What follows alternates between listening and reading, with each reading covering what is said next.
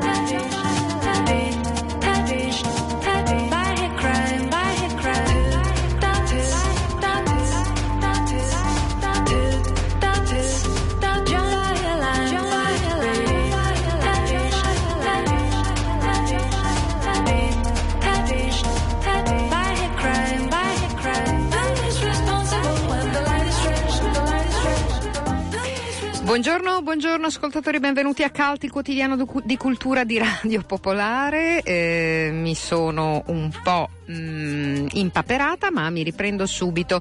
Sono le 11.32, come sempre saremo in vostra compagnia fino alle 12.30 circa.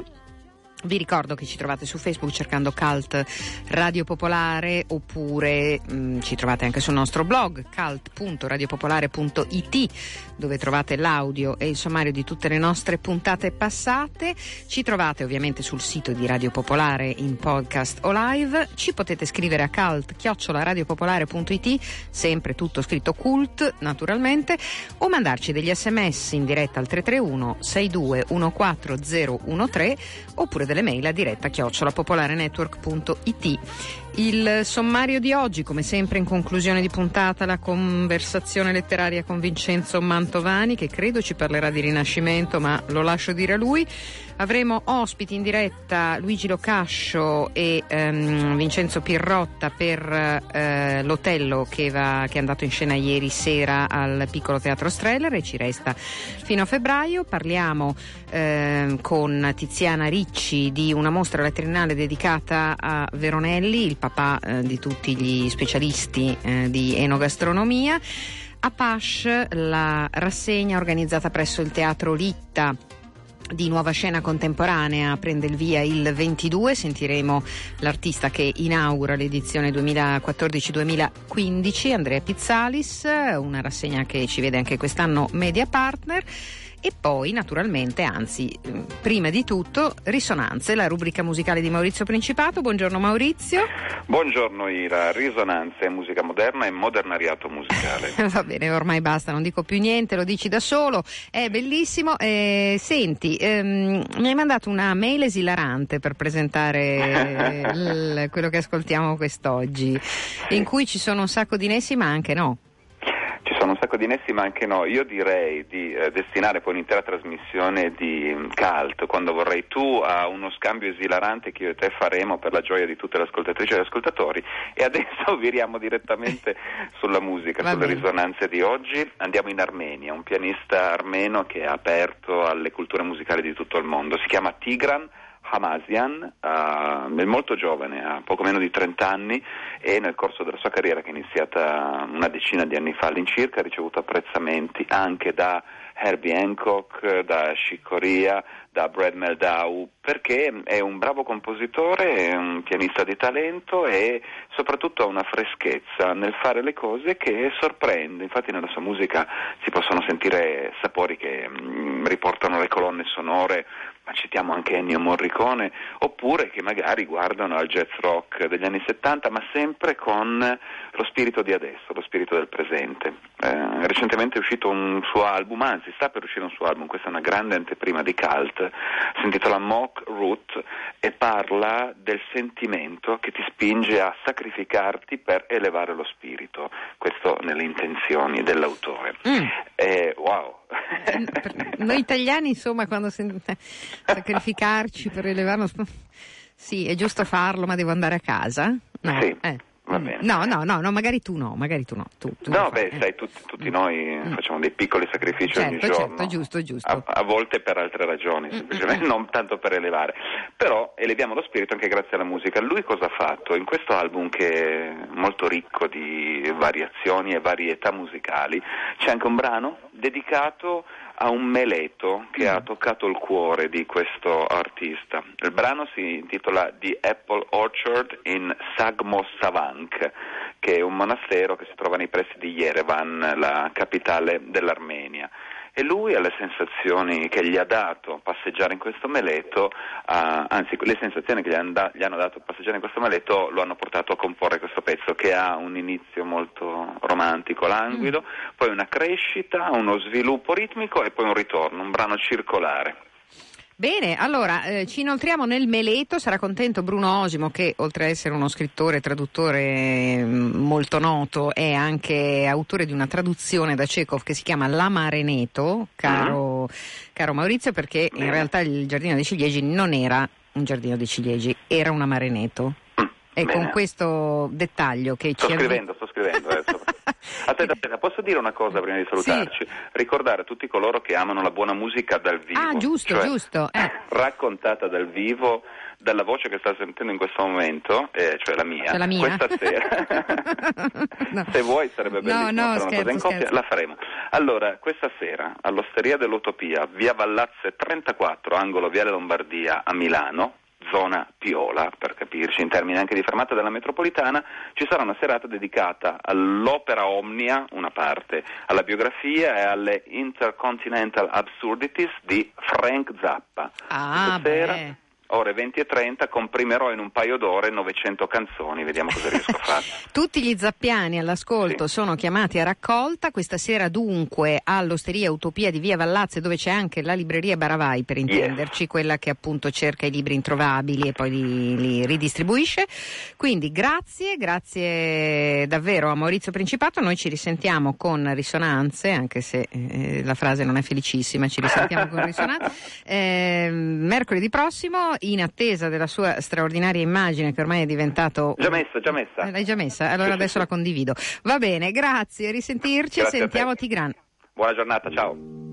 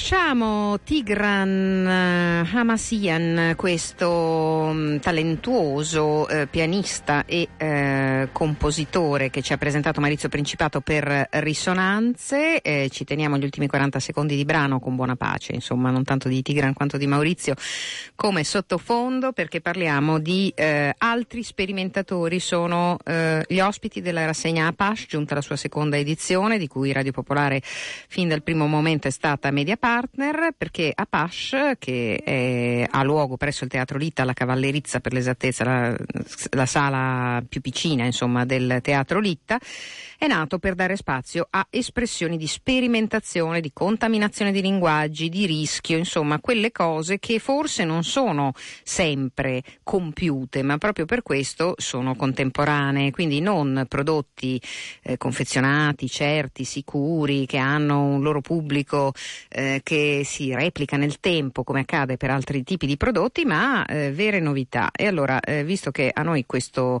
ehm, questo modo di fare piace, eh, benvenuti eh, agli artisti di Apache di questa nuova edizione che prende il via il 22 di gennaio eh, con White Wild Wet di Andrea Pizzalis, eh, una proposta che sarà in scena fino al 25 gennaio appunto alla Cavallerizza di, eh, del Teatro Litta e noi siamo collegati proprio con il regista e drammaturgo Andrea Pizzalis. Buongiorno, benvenuto. Buongiorno, buongiorno a voi. Salve. Allora, White Wide Wet ovviamente fa venire in mente Moby Dick, no? Cioè fa sì, venire in mente sì. la balena bianca. In più sì, ci sono i- è un bene che faccio venire in mente subito Moby Dick, ecco. allora, eh, quello è soltanto un punto di partenza però. Sì, esatto. Noi siamo partiti praticamente da, dall'analizzare più, più che Moby Dick in sé per come romanzo o come, o come animale proprio mitologico, ehm, il fatto che Moby Dick potesse rappresentare innanzitutto qualcosa per le persone che lavoravano con me, insomma, in, eh, negli incontri fatti in questo, in questo anno. Quindi siamo riusciti più che altro a sperimentare e a capire eh, quello che potesse essere il luogo abitato da Acab, a noi ci interessava piuttosto quello, cioè capire questa forma di insonnia che sembra permeare tutte le pagine del romanzo. Ecco. Ecco. E. Quindi una forma di insonnia che voi rappresentate in che modo? E poi racconteremo anche un po' la storia del vostro gruppo. Sì, noi abbiamo praticamente siamo, abbiamo, mh, siamo partiti da una, da una serie di, di, incontri laboratoriali, quindi inizialmente con una forma di, eh, di studio anche rispetto a quello che noi riteniamo nella nostra, nella nostra, vita, nei nostri giorni, insomma, essere un motivo di mancanza di riposo, quindi un'indagine anche rispetto a delle insonnie personali che possono essere legate a delle perdite a, o piuttosto a qualcosa che vorremmo, che vorremmo ritrovare, qualcosa di cui ci vorremmo rappropriare e lentamente ne appaccia ecco, diciamo, i contorni di, questo, di questa Moby Dick personale. Eh, qualcosa di molto più piccolo della balena e del leviatano no? leggendario a livello proprio sì. eh, figurativo, però qualcosa di estremamente enorme eh, rispetto ai vissuti di ognuno dei, dei, protagonisti, qualcosa che comunque rende le giornate, che rende eh, tutte le vite nell'impossibilità di un riposo vero, o forse eh, proprio in questa insonnia queste ossessioni, questa ricerca di qualcosa che è andato perduto, eh, mostra invece la possibilità di un, di, un, di, un, di un, paesaggio differente, fa emergere i contorni di qualcosa che non c'è. Eh, di, di, un posto nuovo segnato su una mappa bianca. Ecco, ecco eh, dunque ci sono um, sei performer se non sbaglio esatto, esatto. Ehm, e eh, il curriculum di Andrea Pizzaris che è già eh, molto ricco lo vede mh, attore e performer per tanti sperimentatori di razza come sì. la Societas, Emma Dante, Martone, Ricceforte, Pipin Tom. In più Andrea Pizzaris è anche un artista eh, visivo, ehm, è un fotografo, insomma mh, è trasversale per antonomasia, diciamo così, ed è anche autore di tanti lavori appunto di fotografia per Centrale Fies, che poi sì. per intenderci è il Festival di Dro, come lo chiamiamo più volgarmente noi che l'abbiamo appunto sì, se- certo. sempre seguito. E, mh, quindi questa tua formazione ti porta, eh, dopo che appunto tu ci hai spiegato così bene qual è anche il senso di questo lavoro, a far fare cosa ai tuoi performer? Ma eh, a far fare cosa? Allora, eh, di livello pratico, questo lo, lo riserviamo po- più che altro nel momento in sì, cui. Certo, però una, una Polaroid insomma dell'azione scenica. Sì, un, diciamo che tenteranno di ricostruire quello che è un, un panorama invisibile, una specie ecco. di viaggio. Eh, sono impegnati a ricreare un mondo che non esiste, come se gli avessimo dato una scatola bianca, una, una mappa senza coordinate e gli avessimo detto di, di ridistribuirle, di, rimette, di, far riaffiorare terre, di, di, ritrovarsi in un altro luogo, eh, di dimostrarci eh, quali sono eh, gli scenari che vorrebbero far riemergere nelle proprie esistenze. Sono di base un, un gruppo di esploratori che hanno deciso di, di fare un viaggio epico, mm. ma che di epico ha ben poco, perché non hanno gli elementi a sufficienza per farlo così epico come vorrebbero. Ecco. Bene, allora, eh, tra l'altro, appunto, essendo queste, quelle di Apache intendo, eh, tutte vere novità, eh, ovviamente nessuno di noi, neanche noi addetti, le ha viste e quindi esatto. inevitabilmente cerchiamo di carpire insomma, gli artisti prima di vedere gli spettacoli eh, qualche dettaglio. E infine, l'ultima domanda, c'è spazio anche per la parola o la drammaturgia è mh, mm, solo d'azione? No, no, no, no, lo, lo spettacolo è accompagnato costantemente da una drammaturgia sia fisica che, mm. Che, mm, che, verbale, una, una, un, una, specie di racconto per orientare chiaramente all'interno di, di, un, di un, procedimento abbastanza, abbastanza astratto. E, mh, diciamo che è un po' come aprire una, una, una piccola scatola che teniamo sotto al letto e ritrovare dentro tutti i frammenti di, di ricordi perduti chissà dove, come quando prendiamo le scatole di scarpe e dentro ritroviamo bigliettini del liceo, piuttosto che fotografie venute da, da chissà quale momento in mezzo, in mezzo, alle montagne o nella gita scolastica, insomma, eh, ha un po' la forma di una piccola di, di, un piccolo contenitore di segreti. Ecco. ecco. Allora, e mentre il nostro primo ministro al eh, forum di Davos, ti dico Andrea, dice che l'Italia sarà un laboratorio di innovazione e non un museo, perché eh. come va dicendo da un po' di giorni eh, in Europa serve la bellezza dell'Italia, noi non possiamo che essere d'accordo naturalmente con queste affermazioni. Certo che diventare un laboratorio di innovazione lo sappiamo eh, appunto dal basso, no? cioè da, da come è complicato mandare avanti la sperimentazione in questo paese, quanto poco sia finanziata, insomma in tutti sì, i azzerata, sensi. diciamo più che azzerata, no, no, non viene educato un pubblico per andare a vedere le cose nuove, insomma potremmo lamentarci a lungo per fare un po' così da controcanto, insomma, cioè alle cose che vengono dette al vertice. Sai, esatto. ci sentono meno persone, però noi ci proviamo. Comunque, eh, speriamo insomma che l'Italia diventi un laboratorio di innovazione, lo spero sinceramente, non, non è un'ironia. Ma, mm, credo, credo, che principalmente, oltre al fatto che l'Italia diventi un, uh, un laboratorio di innovazione, forse dovremmo recuperare tutti un po' la volontà anche di innovare nel nostro piccolo e di Magari. comunque mm. proporlo, no? Di, di, per esempio uscire un paio di sere o un paio di, di, pomeriggi oppure insomma quando abbiamo un'ora libera non per andare, per carità, eh, non, non, è snobismo il mio, non per andare per forza al centro commerciale a comprarsi un altro telefonino ma magari per andare a fare ecco, qualcos'altro. Sì, ecco. magari se si affacciassero cioè, anche, un inizio, diciamo, un, un, passetto, qualche cosa. Comunque sto parlando a persone che già fanno così e quindi è inutile che eh, ce la pigliamo con loro. Comunque Comunque, grazie ad Andrea Pizzalis anche grazie per questo voi, fuori veramente. percorso. Eh, vi ricordiamo che White Wide Wet, che inaugura la rassegna Apache di quest'anno al Teatro Litta di Milano, va in scena dal 22 al 25 gennaio. Grazie, a risentirci presto e buon, A voi, grazie mille. Buon grazie lavoro. mille, buona giornata.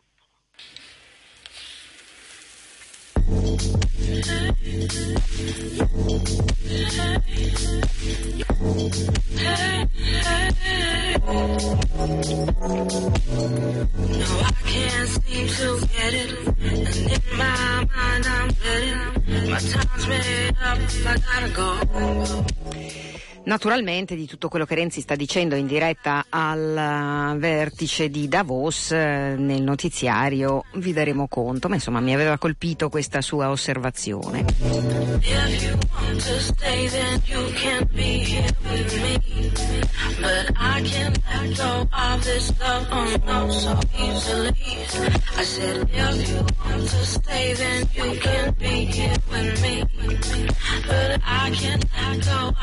But No,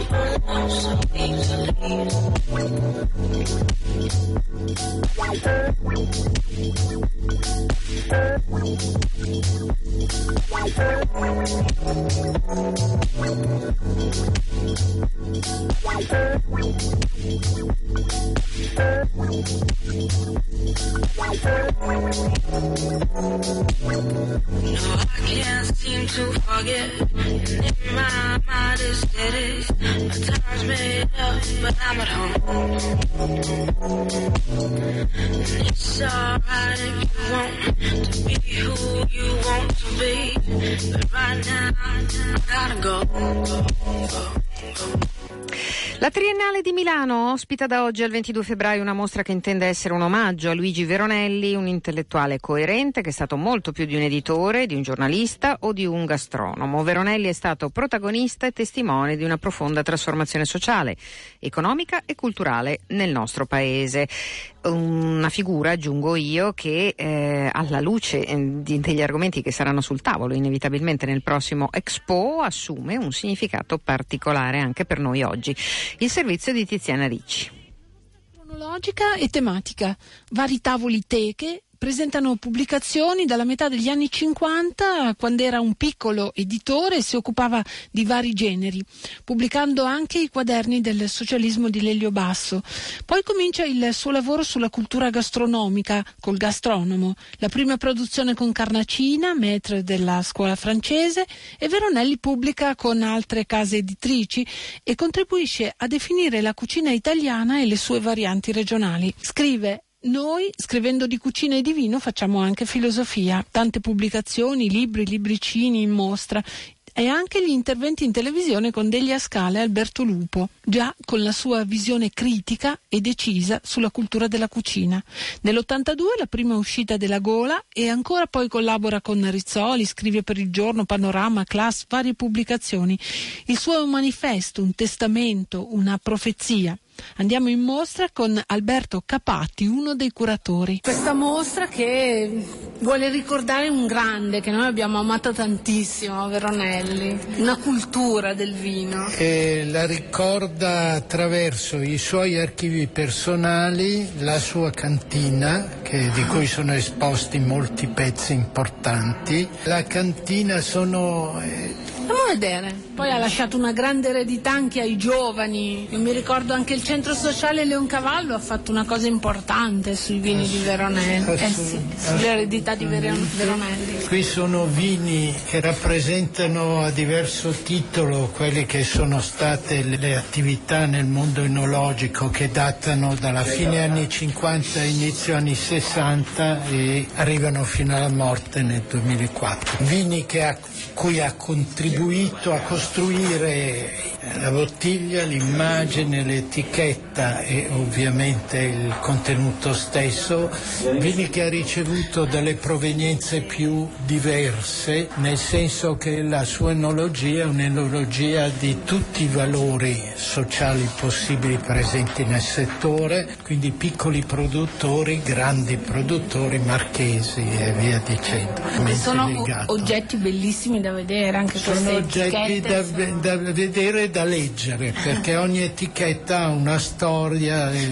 Possiamo fare una storia? E Arturo Rotta, il grande conoscitore, gli chiedo volentieri la parola. Io sceglierei quest'ora da re, che è un vino siciliano del 1932 che costituisce un, un unicum nella storia dell'enologia italiana perché mm, viene scoperto casualmente famiglia, dagli eredi della famiglia proprietaria delle tenute in provincia di eh, Ragusa durante i lavori di risistemazione eh, della cascina familiare. C'è un muro che non, eh, non era presente nelle carte originarie e si decide di abbatterlo. Quando lo si abbatte si scoprono nove botti di un vino la cui genesi non si è mai, riuscito, si è mai riusciti a costruire. Si sa che è del 1932 perché sulle botti era scritta eh, la data e quindi si riferiva alla vendemmia, ma non si è mai riusciti a capire la vera composizione del vino. Siamo in Sicilia, si presume un, un, un'uva da vino liquoroso, come poi questo prodotto si presenterà. Allora, delle nove botti ne sono rimaste valide soltanto tre. La prima cosa da fare è farlo assaggiare a Veronelli. Lui assaggia i campioni opportunamente preparati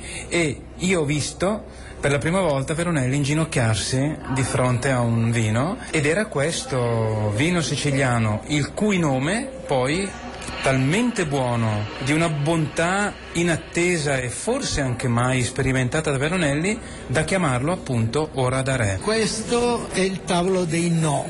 Certo- Veronelli era capace di denunce, interventi critici, di, di perseguitare anche personaggi eh, di grande rilievo con un contraddittorio eh, pieno di acribia e di determinazione porta avanti alcune battaglie dei no, per esempio il no alla Coca-Cola è stato il più famoso, che occupa un anno intero di battaglie strenue.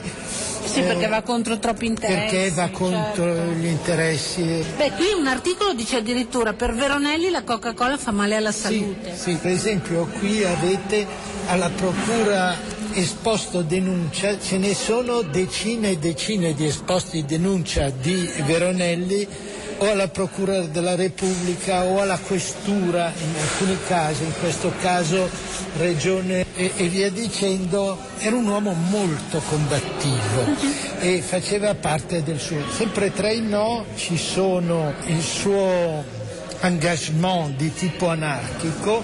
Esatto, perché poi si è avvicinato molto all'anarchia. Era molto vicino fin dall'inizio, è sempre, si è sempre dichiarato anarchico e via dicendo. Questo è uno degli ultimi de- numeri della rivista anarchica che ha dedicato qualche mese fa eh, un inserto importante.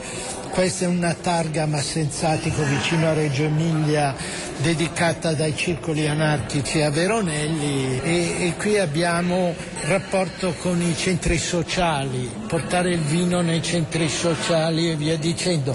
Sono tutta una serie di battaglie di un Veronelli che ha 80 anni Eh sì. e nello stesso tempo che con determinazione sfonda quelle che sono le porte chiuse del sistema gastronomico e che dividono appunto Terra e libertà, critical wine. eh, infatti, Certo. criticando. Quest'anno è, la- è l'anno in cui c'è stato il crollo dell'olio, 40% in Toscana con la Mosca olearia, crollo della produzione italiana e via dicendo.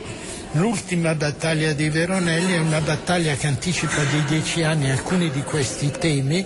C'è un violentissimo scontro con la Carapelli che oggigiorno eh, spagnola il marchio con marchio italiano e questa è l'ultima Cioè battaglia Veronelli chiede un'inchiesta sulle truffe dell'olio, dell'olio d'oliva. Oggigiorno dovremo di nuovo chiedere un'inchiesta sulle truffe dell'olio d'oliva perché la, la storia Quindi non lui ha anticipato i tempi. anche. la bat- il, tema, l'aggettivo è suo, non è Lo nostro. dico io, l'olio d'oliva è un merdaio. È un merdaio. E con questo finisce la mostra.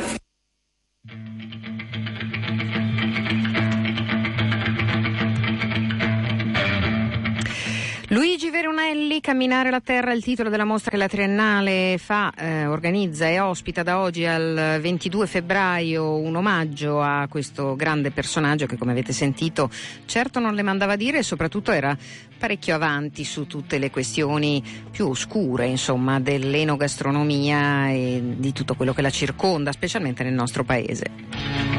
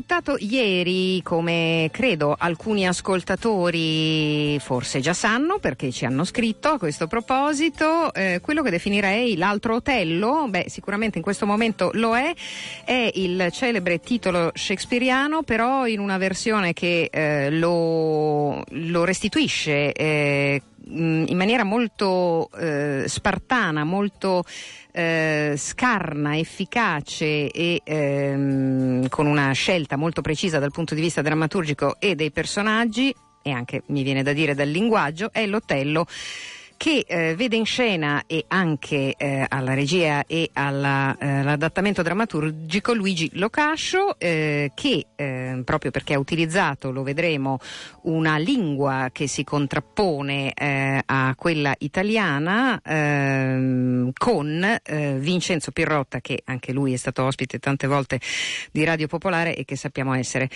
un grande maestro del teatro, quindi entrambi dopo ehm, aver debuttato ieri sono stati così gentili da essere disponibili per essere con noi questa mattina. Buongiorno a tutti e due, davvero. Buongiorno. Grazie buongiorno, del vostro buongiorno. tempo.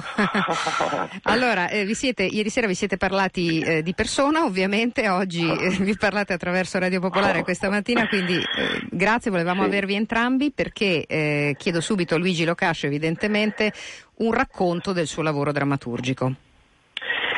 Sì, diciamo, tutto parte dalla mm, eh, grande amicizia con eh, Vincenzo Pirrotta e dal fatto di aver fatto uno spettacolo oh, in cui lui era regista e in cui mi aveva mm, voluto come protagonista ed era Diceria dell'untore Eh sì. di Bufalino. E, mm, e quindi ci eravamo lasciati, siccome insomma ero, ero stato felice di questa esperienza, visto che era tanto che eh, insomma, ci inseguivamo per lavorare prima o poi insieme, ci siamo lasciati con la promessa di fare una cosa a parti invertite, cioè dove io sarei stato il, regista, avrei curato la messa in scena e lui sarebbe stato il protagonista. E così è accaduto. Abbiamo scelto Otello, che apparentemente potrebbe essere un testo in cui c'è un coprotagonismo tra Otello e, e Iago e sicuramente dal punto di vista della mole, della, dell'intensità, dell'importanza dal punto di vista della tradizione dei personaggi sono è vero che sono due protagonisti eh, quasi allo stesso livello, però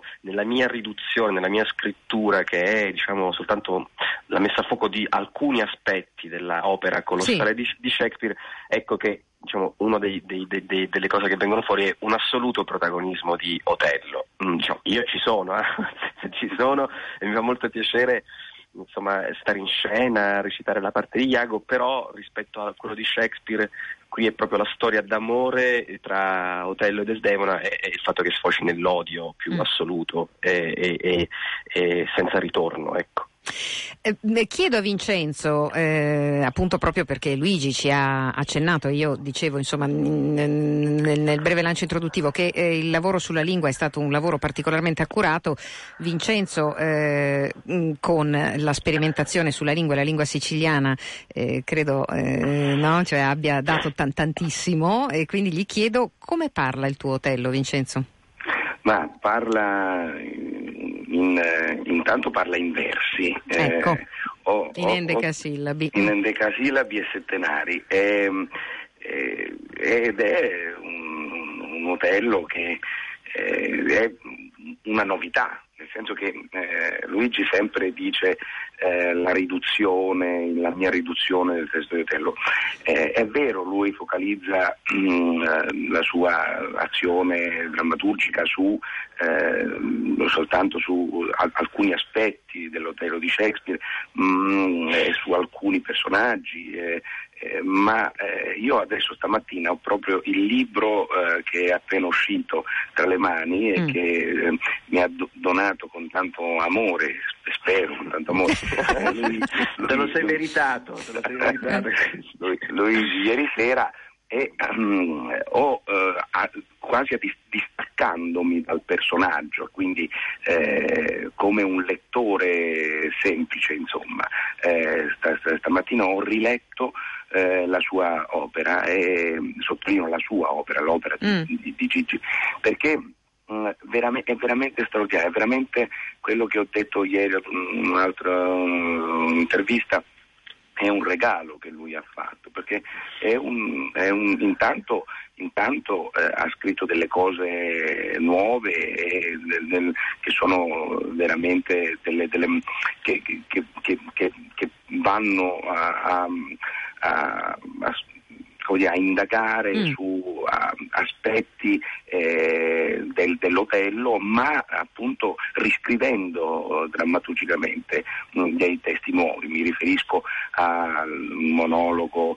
eh, di, di, di, Desdemona che eh, consapevole della, della fine che l'aspetta a metà uh, azione um, scenica eh, c'è questo, questo, stupendo monologo che appunto stavo leggendo in questo momento prima che mi chiamaste e quindi sì, poi ci sono tante altre dimensioni, c'è la, questo coro, questo, questo, mm, questo soldato, questo narratore. Soldato, no? mm. e, sì, tutto questo per dire come è, veramente è una, grande, è una grande novità che parte dall'Otello di, di Shakespeare, ma è una cosa assolutamente nuova sì, mm. sia, per, sia, per, i versi scritti da Gigi, sia per eh, appunto una nuova drammaturgia e quindi eh, secondo me... Mh, mm, quindi chi vuole metterlo in scena, se qualcuno è interessato, c'è questa...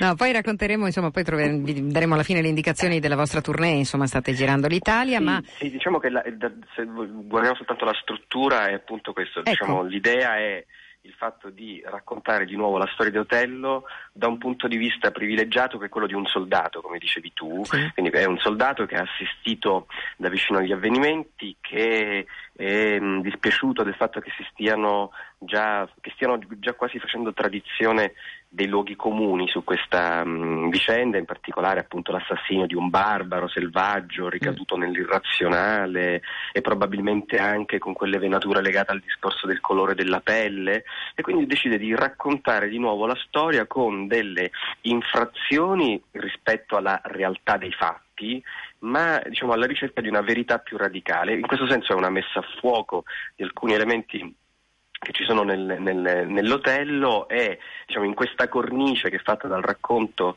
del, del, soldato si inseriscono episodi che in Shakespeare non ci sono, ad esempio il fatto che i due innamorati si corteggino mandandosi dei, delle lettere attraverso appunto un corteggio carteggio mm-hmm. a delle lettere su, su dei ha come supporto non dei fogli di carta ma eh, dei fazzoletti. Uh-huh. e quindi appunto mh, conosciamo la loro storia d'amore. No, ci sono mh, che in Shakespeare appunto è, è mh, affidato soltanto a un racconto che c'è nel primo atto. Quindi in questo senso c'è appunto il soldato ci sono alcuni avvenimenti che vengono proprio da Shakespeare e in più il soldato e questo diciamo è la cosa spero che non spaventi la parola però diciamo è come se portasse anche un apporto critico nel senso che c'è anche attraverso le parole del soldato che è una sorta di coro anche una lettura dello Otello di, di, Shakespeare, perché ci sono delle meditazioni che lui fa dal punto di vista sia del pensiero, diciamo, quindi eh, dei concettuali, ma anche e soprattutto sentimentali, degli accadimenti del, dell'Otello di Shakespeare. Mm. Sì, e tra l'altro appunto beh, possiamo anche possiamo spendere la parola, la parola psicanalisi, Luigi? Eh, ma io sono talmente un dilettante. Ma no, che... ma basta, insomma, basta con la modestia. Insomma, cioè, insomma sappiamo che hai lavorato ma tantissimo sì, su questo c'è... testo per mesi e mesi, analizzando anche una serie di elementi di, eh, sto scherzando, eh, di eh, contemporaneità. Cioè di, no, eh, no, no, eh. sicuramente, però appunto non voglio, appunto non è Otello steso sul lettino e le opere d'arte appunto mm. non vanno eh, diciamo, Troppo analizzate, no, ecco, no, infatti, no, no, no, mm. vanno anche analizzate, però eh. c'è questo malinteso appunto sul rapporto tra psicanalisi ed arte, come se appunto mm. prendendo appunto un testo se ne cavasse fuori, che so, o appunto qualche cosa sull'interiorità. O qualcosa che non c'è, tu dici, certo, sì. appunto, cioè si può trovare anche in queste opere mm, dense di contraddizioni, perché c'è, ci può essere tutto e il contrario di tutto, ci può essere una frase interpretata in un senso in un altro e credo che se l'opera fosse un soggetto che viene analizzato mm. dovrebbe fare delle libere associazioni, invece il testo mm. è quello stampato mm. così com'è e si offre anche, si può offrire a varie eh, interpretazioni e a vari fraintendimenti. Se invece per psicanalisi si intende che c'è qualcosa di sconosciuto, che il soggetto sì. non, non sa di sé, allora in questo senso sì. Cioè, oh. Nel senso che sicuramente no, quello sì, però no, chiaramente non posso adottare come dire, eh, come dire, ehm, eh, strumenti del mestiere. No, no, no, certo, certo, ecco, certo. ma questo dico sono uno Lo dicevo in senso artistico. Un'ultima Sì, domanda a Vincenzo, la faccio a Vincenzo. Sì. Vincenzo, scusa, ti faccio una domanda veramente imbarazzante, puoi non rispondere se vuoi. Va ma bene. quanto è cattivo Locascio che fa Iago? No, ma credo che... Eh, Ah, vedi, vedi? che fa Iago. Sì, Ah, Lucascio eh, fa che fa Iago. Iago, eh, È beh, ca- quello che si chiedono tutti. È cattivissimo, lo, Mm. lo- lo Iago fa- è veramente cattivo perché, perché subdolamente utilizza questa, eh, questo, su- questo suo modo di tessere la tela e il- il- il- lo Iago di Gigi lo fa eh, con, eh, come dire, con- cucendo eh, come una sarta antica questa tela, quindi veramente è un'immagine di, eh, di, una, di una cattiveria che si Assoluta. scopre so- assoluta si scopre Sì. soltanto alla fine. Di Luigi Locascio cattivo È come proprio mia, mia, mia, è mia, non c'è niente di costruzione. Basta, sono del personaggio. stufo di fare personaggi No, positivi. così cattivo ho detto ma che personaggio c'è all'altezza della mia cattiveria e sono venuti fuori Iago e Riccardo III Va bene. Diciamo, lo preferisco E però scusate prima di, di lasciarci Prego. perché forse c'è volevo ricordare però Desdemona Valentina Cenni Certo. il soldato Giovanni Calcagno e poi le persone con cui faccio sempre gli spettacoli che sono Nicola Consolo e Alice Mangano per le scene che sono molto interessanti eh, pie- eh, con delle animazioni, con delle apparizioni e Andrea Rocca le musiche e Pasquale Mari le luci. Ecco, questi sono i miei compagni di battaglia. Italia. Allora, io vi ringrazio davvero tanto per essere stati con noi il giorno dopo il debutto. Insomma, non è semplice la mattina, lo sappiamo. No, insomma, eh, le voci sgarate ma però siete stati davvero molto generosi. Grazie. Solo, solo perché amo Radio Popolare. Grazie, anche noi vi vogliamo molto bene a tutte e due. Insomma, eh, eh, mercoledì 21 gennaio, cioè oggi alle Mhm. Vi 17.30, vi aspettiamo. comunico che avete un incontro con il pubblico Eh, ai noi. E dove? al, al piccolo teatro, Ah, al chiostro. Camminando per strada. Ah, No, no, no, no, no. Beh, ma potrebbe essere un'idea. Comunque, grazie Luigi Locascio, grazie, Grazie Vincenzo voi. Pirotta. Pirotta voi, Otello. Vincenzo, ci vediamo stasera. Ecco, Otello al Teatro Streller di Milano fino al primo di febbraio. A risentirci. Grazie.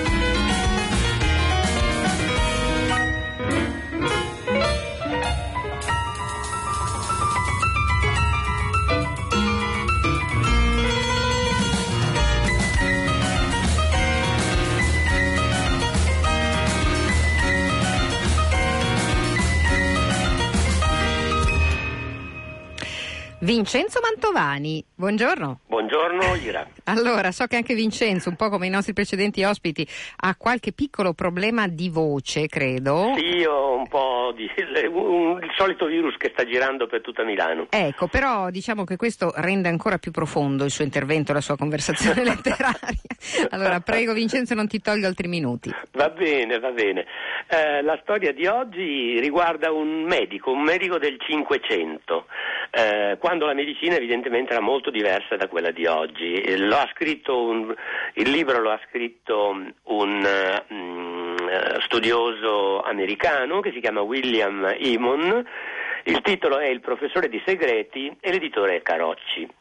Questo medico, che si chiamava Leonardo Fioravanti, era bolognese e agli albori dell'epoca moderna Bologna era piena di medici. Mm, Camminando per le strade della città era facile riconoscerli dalle maniche, dalle maniche delle toghe mm, svolazzanti che avevano il privilegio di indossare. Laureati all'università più antica d'Europa, si intendevano, diremmo per usare dei termini odierni, solo di medicina interna, nel senso che tastando il polso e analizzando l'urina del paziente cercavano di stabilire le cause nascoste delle malattie attraverso i loro sintomi esterni.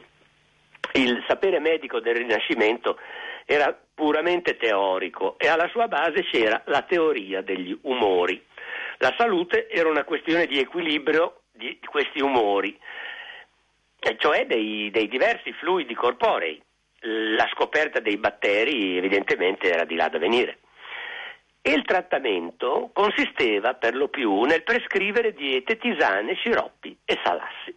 I salassi non venivano effettuati dai medici, che non volevano sporcarsi le mani, diceva la gente, ma dai cerusici, cioè dai chirurghi del tempo, che però erano in pratica dei barbieri e cavadenti e medicavano le piccole ferite aggiustavano le ossa rotte e lavoravano in una bottega che esibiva un'insegna con un braccio e la lancetta, che è lo strumento affilatissimo con cui veniva praticato il salasso. In più c'erano le ostetriche che avevano quasi il monopolio dei disturbi femminili, le farmacie dalle caratteristiche insegne variopinte, dai nomi molto curiosi, e poi una folla di guaritori itineranti, tra i quali molti impostori e ciarlatani specializzati in ernie, calcoli alla vescica e altri disturbi minori. A Bologna nel 1540 arrivò accolto da grandi onori l'anatomista fiammingo Andrea Vesalio per compiere una serie di, una serie di dimostrazioni. Aveva appena 26 anni ma era già celebre anche perché, contrariamente alle abitudini dei colleghi, non affidava il cadavere da dissezionare alle mani dei cerusici, ma operava personalmente. La sua fama era leggendaria e le lezioni di anatomia, aperte al pubblico pagante, erano in pratica degli spettacoli teatrali, che spesso si tenevano nel periodo di carnevale. Le dimostrazioni, secondo la legge, avvenivano sui corpi di criminali impiccati. A una di queste lezioni di anatomia assisté probabilmente il nostro eroe, il protagonista della nostra storia, Leonardo Fioravanti, bolognese che era un po' più giovane di Vesalio, aveva 23 anni e forse aveva già seguito anche qualche corso di medicina all'università. Fioravanti, devo dire, rimase disgustato da quello che vide. La dissezione umana, ebbe a dichiarare in seguito, era una pratica empia e crudele, un'attività che ricordava più l'arte del macellaio che quella della medicina. Poteva mettere a nudo le budella di un uomo, il suo cuore, i polmoni, ma non arrivava a mostrare i suoi spiriti vitali che rimanevano invisibili sotto la pelle. In realtà, come sappiamo bene, Vesalio rappresentava il futuro della medicina, mentre Fioravanti, e in questo non aveva torto, accusava i medici accademici di leggere troppi libri e di fare poca esperienza. La medicina era un dono di Dio per tutti, sosteneva, e chiunque avesse la capacità di esercitarla doveva essere lasciato libero di farlo. Così Fioravanti lasciò l'università per abbracciare la carriera del cerusico. Sarebbe diventato il fustigatore dei medici e il difensore degli empirici.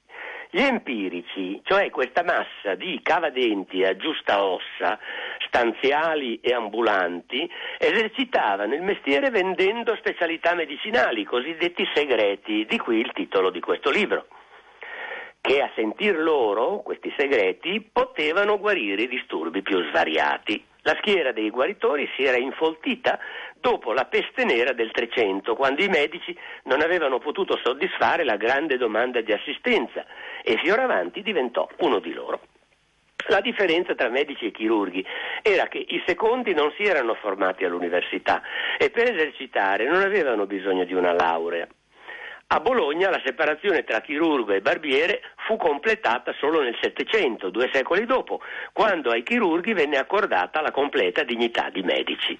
Quanto a Leonardo Fioravanti, la sua carriera fu all'inizio rapida e brillante. Da oscuro cerusico e barbiere, in pochi anni diventò un celebre guaritore. La prima tappa del suo lungo viaggio fu Palermo, dove, come racconta nelle sue memorie, fui scoperto che io era medico e di nazione bolognese, il che non è del tutto vero perché lui non era affatto medico ancora, si sarebbe laureato dopo e quindi, mm, come dire, eh, come dire sosteneva di esserlo mentre, mentre non lo era. In Sicilia guarì il suo primo paziente, somministrandogli una dose di ossido di mercurio, un veleno che in piccole dosi poteva essere salutare E poiché questo paziente era un gentiluomo spagnolo, il suo nome cominciò a girare. Fioravanti aveva due idee fisse. Ricercava incessantemente antichi metodi empirici, raccogliendo le confidenze di donne, barbieri e speziali, ed era un uomo audace, non respingeva mai un malato, per grave che fosse. Così le sue guarigioni spesso apparivano miracolose. Per di più era un tipo ambizioso e carismatico. Quando lasciò la Sicilia, dopo il primo periodo della sua attività per il Regno di Napoli, era già diventato una celebrità. I sei anni che passò come chirurgo alla corte di Don Pedro de Toledo furono, racconta, tra i più belli della sua vita. Da Napoli a Roma, dove cercò di ingraziarsi il Vaticano, perché chiaramente era una potenza in quegli anni ed essere, come dire, favoriti di qualche papa voleva dire avere la strada completamente libera. Da Roma a Venezia, l'instancabile Fioravanti non fece che inanellare successi. La sua fama cresceva di giorno in giorno, i suoi libri andavano a ruba. Era all'apice della gloria quando fu denunciato per imperizia e qui cominciarono i suoi guai. Che fosse una trappola fatta scattare dall'invidia dei colleghi, dall'invidia dei medici veramente laureati, non come lui, chissà.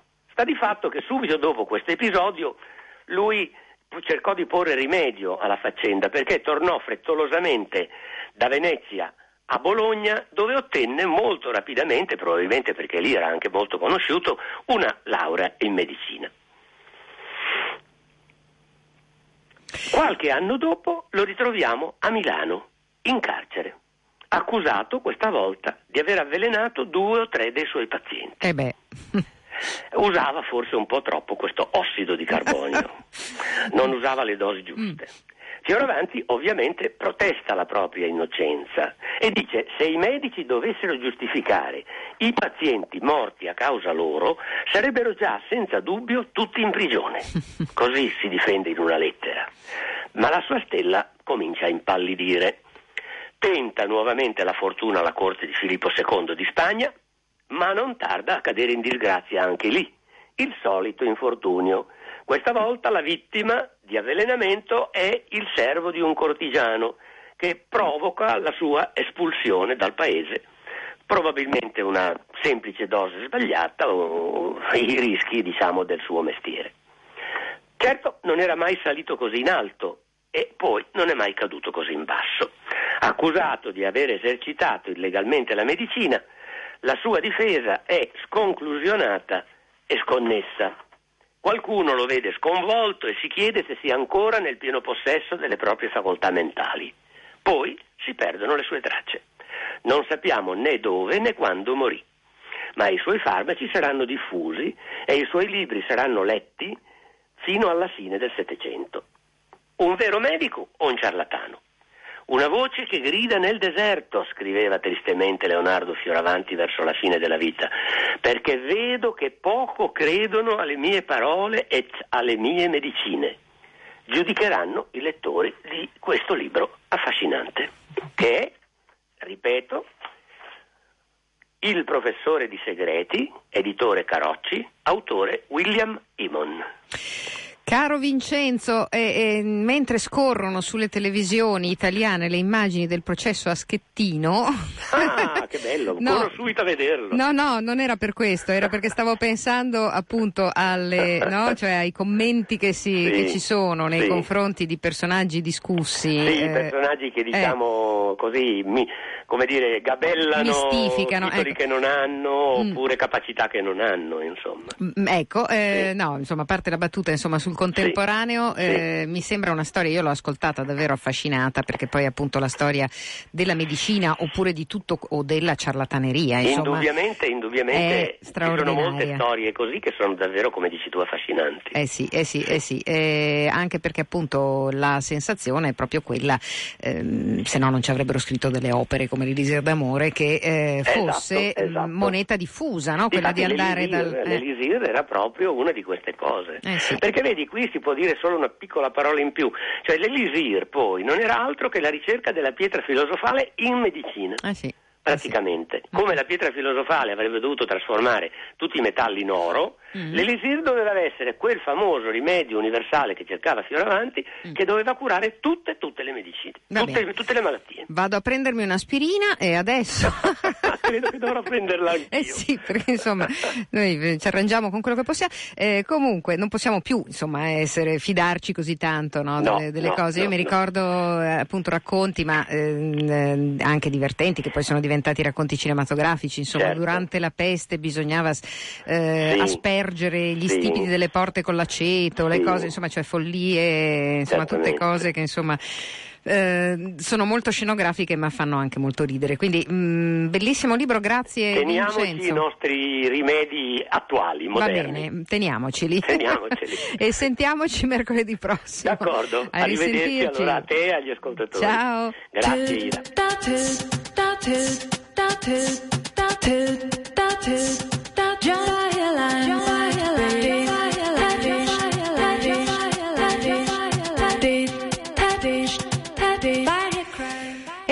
Il tempo di ricordarvi che oggi e domani allo Spazio Teatro Noema, intitolato a Teresa Pomodoro, eh, ma eh, ora sotto la supervisione di sua sorella Livia Pomodoro, eh, questa sera va in scena il, eh, lo spettacolo di Mandiae Ndiaye e Modungueye, Opera Lamb, eh, che eh, è uno spettacolo di cui abbiamo già avuto occasione di parlare, dedicato alla secol- secolare cultura guerriera che arriva dall'Africa, oggi e domani alle ore 21 allo Spazio Noema. Era l'ultima segnalazione di Calta, adesso le notizie con tutto quello che sta succedendo, insomma in queste ore ce ne saranno parecchie penso. A risentirci presto da Calt domani alle 11.30, un saluto da Ire Rubini, ciao!